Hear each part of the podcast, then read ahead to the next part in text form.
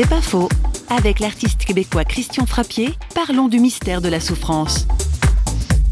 Là réside un des grands défis de la foi. Si Christian, ton Dieu, est si bon, pourquoi se passe-t-il toutes ces choses sur Terre?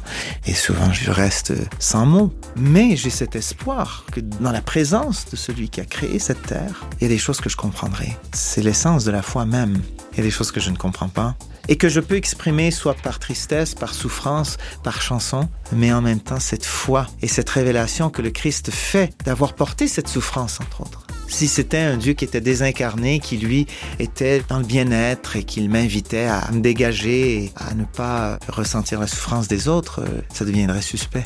Mais au contraire, elle est portée, donc elle crédibilise encore le message. Et elle me laisse savoir qu'un jour je comprendrai les choses en sa présence.